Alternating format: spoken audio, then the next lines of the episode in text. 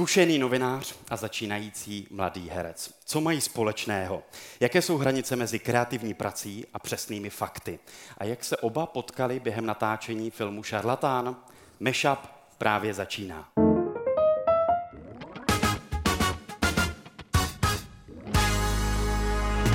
Já jsem Michal a tohle je můj mashup, tedy prolínání dvou zajímavých osobností. A jsem moc rád, že mými dnešními hosty jsou novinář a spisovatel Josef Klíma. Dobrý den. Dobrý den. A herec Josef Trojan. Pepo, ahoj. Ahoj, dobrý den. No a srdečně zdravím diváky tady v Domě kultury Poklad v Ostravě, v mé rodné Ostravě, protože natáčíme v rámci podcastového maratonu. Takže hezký dobrý večer i vám a díky, že jste vydrželi celý dnešní maraton. Pánové, jste rebelové, pane Klímo? Já jsem nikdy rebel vyloženě nebyl. Já jsem vždycky byl takový, jednak jsem byl introvert, jednak mě trošku šikanovali, protože jsem měl brejle, to tenkrát se nenosilo v těch letech, kdy jsem byl v první třídě, takže já jsem byl spíš introvertní a eh, rebel jsem nikdy nebyl. Pepo, ty jsi rebel? Já jsem teda taky introvert a nešikanovali mě a možná proto třeba i jsem rebel trochu. Takže jo, jsem, jsem rebel, jsem rebel. Já se na to ptám, protože mě zajímá, jestli ve vašich profesích je nějaké jako rebelství nebo nějaký vzdor nebo touha jít proti proudu vlastně nutnou podmínkou pro tu práci. No, naopak, jako já naopak musím dodržovat zákony, musím je respektovat, musím dodržovat nějaké etické pravidla novináře a to rebelství tam nepatří. Já jsem ten, co je v pozadí já vyprávím tu story, teda respektive přeze mě se ta story vypráví. Čili pro mě jsou důležitý ty lidi kolem. A e, to, že jsem se stal populární, to je jenom tím, že to všechno se odehrává v televizi. A tenkrát už, když Nova začínala, tak si nás pozval pan ředitel železný týden předtím do zámku, do zámečku v Rostokách a tam nám říkal, za týden někteří z vás budou slavní. Není to tím, co říkáte, ale jen proto, že jste, jak často jste v televizi. Takže tím to je daný. To nepatří do toho. A Pepo, opravdu jsi introvert? Může být herec introvert? Protože v jednom z minulých mešapů Lukáš Hejlík říkal, že všichni herci jsou extroverti a kdo ne, takže kecá. No něco na tom pravdy asi, asi bude. Já si myslím, že herec může být introvert, ale ta profese Eh, nebo působení v té profesi je vlastně tak spjatý s tím pracovat v kolektivu a, a vystupovat před lidmi, že se vlastně tomu být extrovert jako časem naučí. To ale neznamená, že jako vnitřně um, se tak cítí. Jenom zkrátka si osvojí nějaký jako mechanismy a, a, a nějaký prostě společenský dekorum a, a podle toho pak jako funguje, no. Ale já určitě jsem introvert, teď mám úplně stažený žaludek, stejně jako pokaždý, když vylezu na jeviště nebo před kamerou, takže, takže já jsem introvert. Je to rozdíl, když vylezeš na jeviště a jsi schován za tou postavou a v tom kostýmu, a když jsi tady dnes prostě za sebe? Je, je. Uh, je to rozdíl a poměrně velký, nicméně i, i na tom jevišti člověk se vlastně nikdy úplně nestane tou postavou a myslím si, že to je správně, že jako zůstává pořád jako člověkem primárně a zůstává sám sebou. No. A tohle to sebou nese to, že, že zkrátka nemůže jako odpárat um, to, to, kdo je, čili introverta. Pane Klímo, vy máte trému při natáčení, ať už před kamerou nebo teď vašeho podcastu? Já před kamerou trému nemám, protože já, tí, já tím obsahem vládnu. To znamená, vím, že když něco zkazím, tak to přijde do střižny a to, to vystřihnu. Jo. Ale samozřejmě eh, nikdy bych nemohl, nebo nemohl. Zjistil jsem v životě, že mi není vlastní moderování živých pořadů, protože jednou jsem s tím zlobil mojí kolegyni Pavlínu Wolfovou, která je, dělá ty živý pořady skvěle. Říkal jsem, no to je proto, že hysterky si líp nabudí ten adrenalín. a pak teda jako se vlastně nebojej, jo, když to... To jste se jí dotkl, ale... No, já jsem si jí dotkl sláně, ona to vzala samozřejmě v žertu, ale pravda je, že to jsou lidi, kteří jsou schopní nabudit se do toho, ten adrenalin dostane do nějaký, eh, nějaký zóny, kde už jim to jde. Oni na to nemyslejí, že to můžou zkazit. Jo. A já to typ nejsem. Pepo, ty to tak máš, že tě adrenalin nabudí do fáze, kdy jedeš na vlně toho adrenalinu? Jo, mně eh, nic jiného nezbývá vlastně. Protože, takže já musím najít nějaký, nějaký adrenalin, abych, abych vůbec eh, podal nějaký výkon, jestli se tomu tak dá říkat. Novinář i herec jsou ty profese, které jsou vidět. Jste na kameře, v podcastu, na jevišti, na obrazovce. Jak důležití jsou pro vás ti lidé, kteří jsou v tom zázemí? Pro vás, pane Klímo, třeba váš editor, pro tebe, Pepo, režisér. Pro mě je absolutně důležitý kameraman, protože s tím jsem na tom place. Tam se dostávám i do konfliktu s některými lidmi, kteří v té minulosti nebyli zrovna hodní a e, třeba reagovali velmi podrážděně, často mě vyhrožovali nebo prostě přímo po mně vyjeli chlap s lopatou a v tu chvíli ten kameraman tam musí být. Ten člověk si musí být vědom toho, že tam je ten kameraman, že ta situace je zachytitelná a ten kameraman nesmí utíct, nesmí se bát. A měli jsme i dohodu, jsem točil takovou reportáž před lety v Kroměříži, takový recidivista, který na všechny, zákon se s ním nevěděl rady, přibývali mu trestní činy, on házel ve soudní síni eh, petkou s vodou a tak dál. A, a ty lidi byli zoufalí, protože provokoval celý sídliště i ta jeho rodina. A tehdy jsem ho jel točit, protože on se dostal zase na svobodu.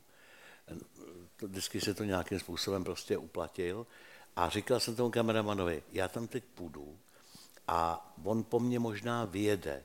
Když mě bude být, tak toč a nezasahuj, aby jsme měli eh, záběry. Kdyby ale vytáhl nůž, tak prosím tě, zahoď kameru a pojď mi pomoct. Jo. A to je podstata té věci, čili pro mě nejdůležitější člověk ten kameraman. Vy jste napsal několik také filmových nebo televizních scénářů. Když jsem se díval na no. minisérii Reportérka, tak tam ta mladá začínající novinářka v podání Terezy Ramby dostává čočku od toho no. zkušeného novináře v podání Jiřího Bartošky. On nutí předělat ten její první článek. Byla to autobiografie? Stalo se vám to? Hodně jsem tam dal do toho autobiografie, ale eh, spíš jsem se cítil tím Bartoškou, jo. Na to jsem se právě chtěl ptát, v které té pozici vy jste byl, jestli ten, který musel přepisovat, nebo který nutil přepisovat. Ne, já jsem nikdy přepisovat moc nemusel, ale setkal jsem se se spousta mladých kolegů, kteří přepisovat museli a já jsem na ní nebyl tak zlej jako ten Bartoška, který na ní byl, já jsem vždycky spíš jako šel po dobrým, takže, ale jako rozumíte, to, co já dělám, má taky výstupy umělecký, protože když vím, jak to bylo, nemám k tomu důkazy, nemůžu to natočit jako novinář, no tak to napíšu jako scénář nebo jako knížku. Ono to je tak zvadě, všichni vědí, že je to podle té historie třeba, ale už to není žalovatelný. Jo, čili eh, ty výstupy jsou, eh, se křížejí s tím, co dělá tady Josef. A Pepo, ty dostáváš někdy čočku od starších, zkušenějších buď kolegů herců, anebo režisérů? Já mám to štěstí, že se mi to zatím, zatím jako nestalo. A, a, a říkám štěstí schválně, protože je, je to vlastně poměrně častá zvyklost, že starší kolegové, myslím si, že to je v každé v každý profesi, uh, kdy ten starší kolega vlastně vidí sebe před 30 lety a, a dává mu to takový jako přirozený pocit, um, jako třeba otcovský a, a má jako tendenci vlastně vychovávat. A když ten člověk třeba není jako úplně typicky hodnej, tak pak ta výchova umí být i, i tvrdá, ale říkám, mám velký štěstí, že se mi to zatím nestalo. No a dá se se vzpouzet v uvozovkách třeba takovým legendám, které tě režírovaly, jako byla třeba slavná režisérka Agnieszka Holland? No vzpouzet, e, to nevím, jestli je úplně vlastně to, to, to nejlepší slovo. Dá se jim oponovat.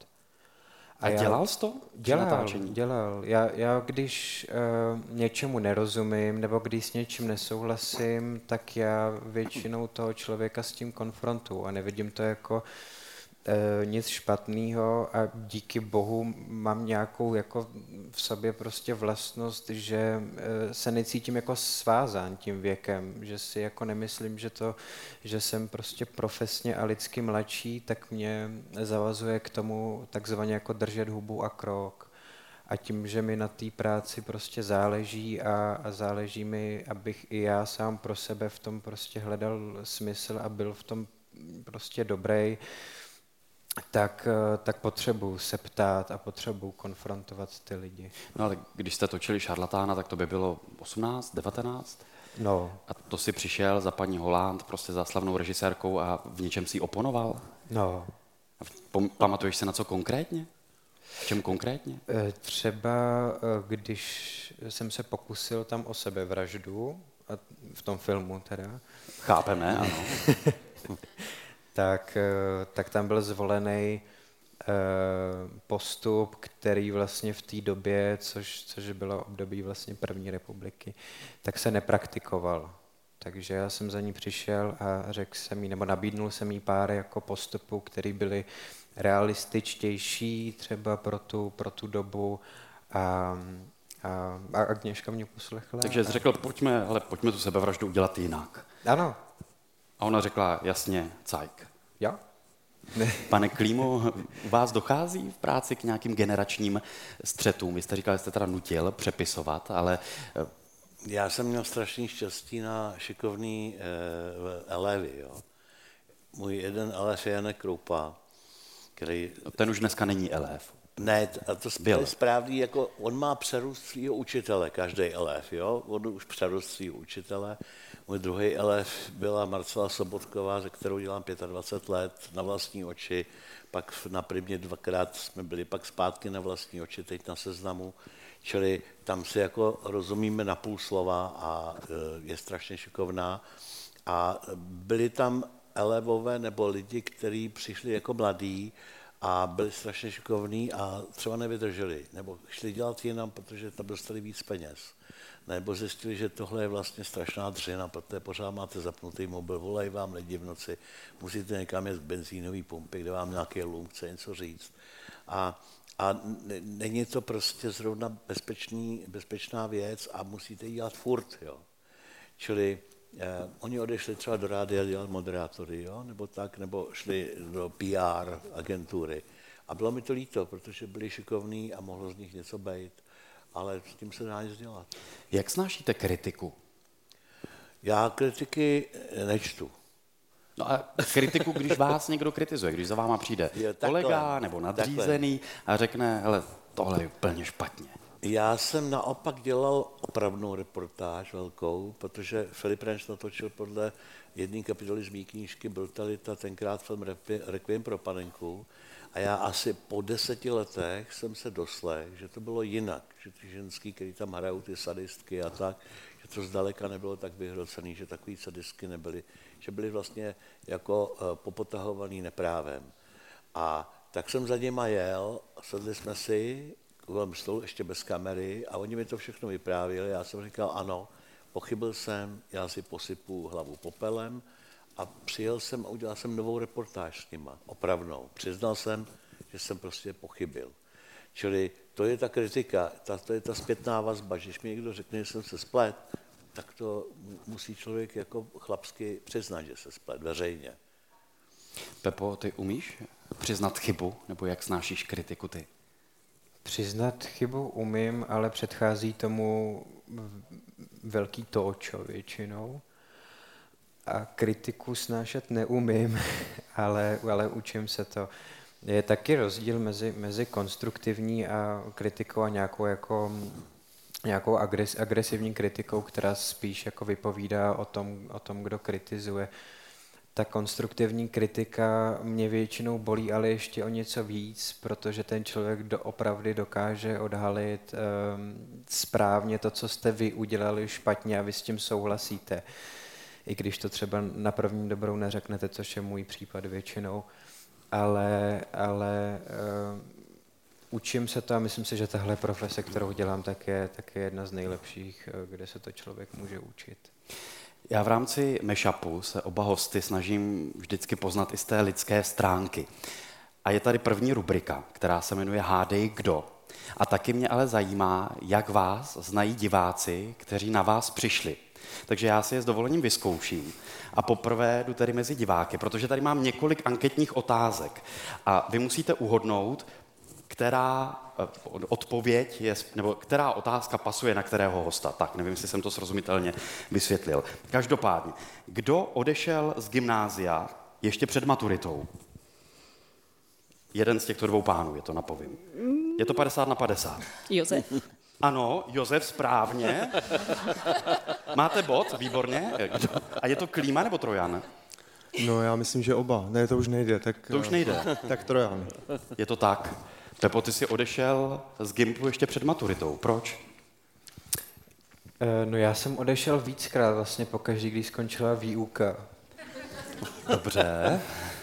A po třetíku si odešel, ale už ses nikdy nevrátil. Už jsem se nikdy nevr... Jo, pak jsem byl ještě pozdravit učitele párkrát, takže ještě jsem se... Pardon. E, já jsem nervózní, tak to je ono asi. Ale e, odešel jsem po třetíku, protože ve čtvrtíku už se jenom opakovalo na maturitu. A to jsi nepotřeboval. Ne, že jsem to nepotřeboval, to bych tak úplně neřekl, ale já jsem ty, ty perspektivy už viděl uh, jinak. A ty perspektivy, díky bohu, jsem měl to velký štěstí, že, že mi spadly jako do života.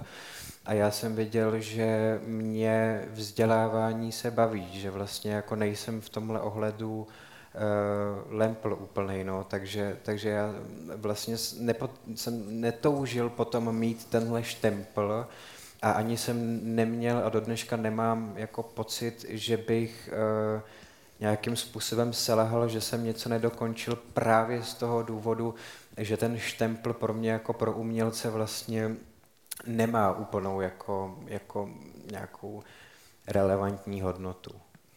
Otázka druhá. Kdo vydal se svým hudebním bandem hudební CDčko? Pan Klíma. Je to tak? A jmenuje se to CDčko na vlastní uši. Na vlastní uši, ano. A je to vaše uskupení. Je to naše kapela. no. Jaký žánr hrajete? My hrajeme takový folk, my hrajeme všechno svý teda. A já jsem měl kdysi kapelu s vynikajícím muzikantem s Honzou Hrubem, houslistou, to nám bylo 17, on skládal muziku, já texty a každý den jsme složili jednu písničku. A on skládal už složitou muziku tehdy. A on, nahráli jsme to na takový ten kotoučový magnetofon, odnesli jsme to do rádia, do soutěže, hledáme eh, mladé talenty, kde to od nás přebral jistý asistent bezejmený jménem Petr Rezek. A, a šli jsme oslavovat, že teď to tam vyhrajem. A to bylo za komunistů, že jo. A když jsme byli u třetího piva, tak on říká, ty vole, já tam mám nahranou z druhé strany svobodnou Evropu. A ty další piva jsme pili na to, že jsme nechtěli domů, že tam už na nás určitě čekají estebáci. Ale tím, že si to zřejmě nikdy nikdo neposlech, tak jsme se ani neproslavili, ani jsme nebyli zavřený, no a tím pádem jsem se nestal muzikantem. To je nád... A zahrajete nám třeba na závěr dneska? No, to byste tady museli mít piano, ale... Tak uvidíme, jestli se tady nějaké najde v průběhu večera. Otázka třetí. Kdo kvůli práci měl kostým bezdomovce? Tak asi Josef Trojan. A pozor, a to je špatně. Aspoň to vypadá, že jsme si to nedomluvili, děkuju, protože to byl pan Klíma. Vy jste se převlíkal za bezdomovce. Dvakrát. Jednou v roce 96, 5, to bylo úplně nový, protože to tady nikdo v televizi nedělal. To jsem seděl u Karla Mostu. A po druhý asi před 6-7 lety, kdy jsem byl na Primě, a v létě jsem testoval bezdomovecký kolony a testoval jsem chování lidí vůči eh, bezdomovcům. A opravdu mě, jednak jsem byl obarvený na černo, měl jsem igelitky, že jo, všechno, smrděl jsem, vzal jsem si po otci ještě už tehdy zemřelým bundu, kterou nosil ke králíkům. A, a hučel jsem, aby mě nepoznali podle hlasu. A musím vám říct, že můj největší zážitek byl, když jsem šel do Pařížský a chodil jsem do obchodu Cartier, a, jak se jmenují ty hodinky, Breitling, jo, a Tam vás museli vítat s úplně otevřenou náručí. No já jsem čekal, že mě tam nepustí, nebo že mě vyženou. A oni ku podivu, kolegyně tam vždycky už stály s skytou kamerou, si prohlíželi zboží jako. A já jsem tam šel k těm hodinkám a teď jsem si je prohlížel takový ty 750 tisíc hodinky, jo. A ta paní opravdu přišla slušně a říkala, přejete si něco, pane? A já jsem říkal, no já si tady prohlížím ty, no, já si tady prohlížím ty hodinky. A ona říkal, a koupíte si je? No, já se ještě musím rozmyslet. A v té jedné prodejně se mi usnul, jako jsem dělal. A oni, ochránka koukala a, nevy, ale nevyhodili mě. Jsem se normálně probudil zase a vyšel jsem ven. Chovali se ke mně, přesto jsem byl jasný bezdomovec, velmi slušně. Tak to je krásná zpráva o společnosti a o společnostech v pařížské. Otázka čtvrtá. Kdo miluje basketbal? Pan Trojan? Je to tak. Pepo, ty jsi velký fanoušek basketbalu. Velký. Proč zrovna basketbal? Já to často říkám, protože to je poezie pohybu. Takže to je vlastně jako spojení toho, co rád dělám, což je jako nějaký umění a, a, a sportu, co, který taky miluju. Je to, je to jako neuvěřitelně chytrý, chytrý, rafinovaný sport a, a ta satisfakce, když hodíte míč a on, a on spadne do té síťky, tak eh, se nepodobá ničemu, co jsem jako ve sportu zažil a to jsem hrál fotbal, florbal, tenis, lesem po stěně, tak tohle mi dává tak obrovský pocit satisfakce, že, že basket byla láska na první dobrou. Dotkli jsme se tady té vaší, pane Klímo, tvorby, té umělecké, spisovatelské, v kontrastu s tou prácí novinářskou. Novinář musí fakta ověřovat, zdrojovat, spisovatel si musí nebo může no. vymýšlet. Dokážete přepínat mezi těma polohama snadno? Nebo vám to někdy dělá problém, že se přistihnete v jedné z těch poloh, že jste v té druhé? Ne, já tu fiktivní e, tvorbu, to mám jako odpočinek od těch reportáží.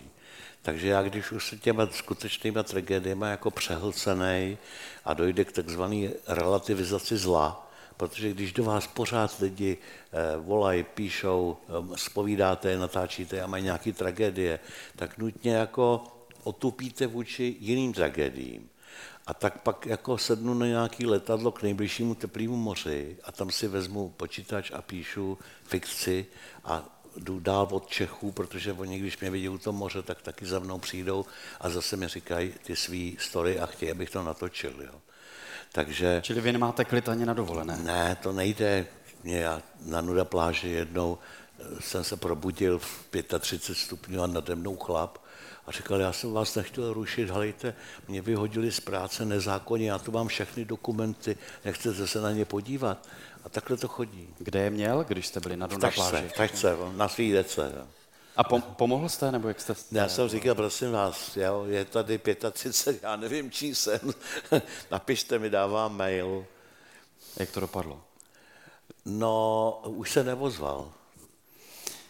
Pepo, ty jsi hrál ve filmu Šarlatán, my se k tomu dostaneme za chviličku ještě podrobněji, ale zajímá mě, jak ty jsi přistupoval právě k těm dvěma liním, když je to vlastně film o historické osobnosti, do jaké míry tobě záleželo na té autentičnosti a faktičnosti?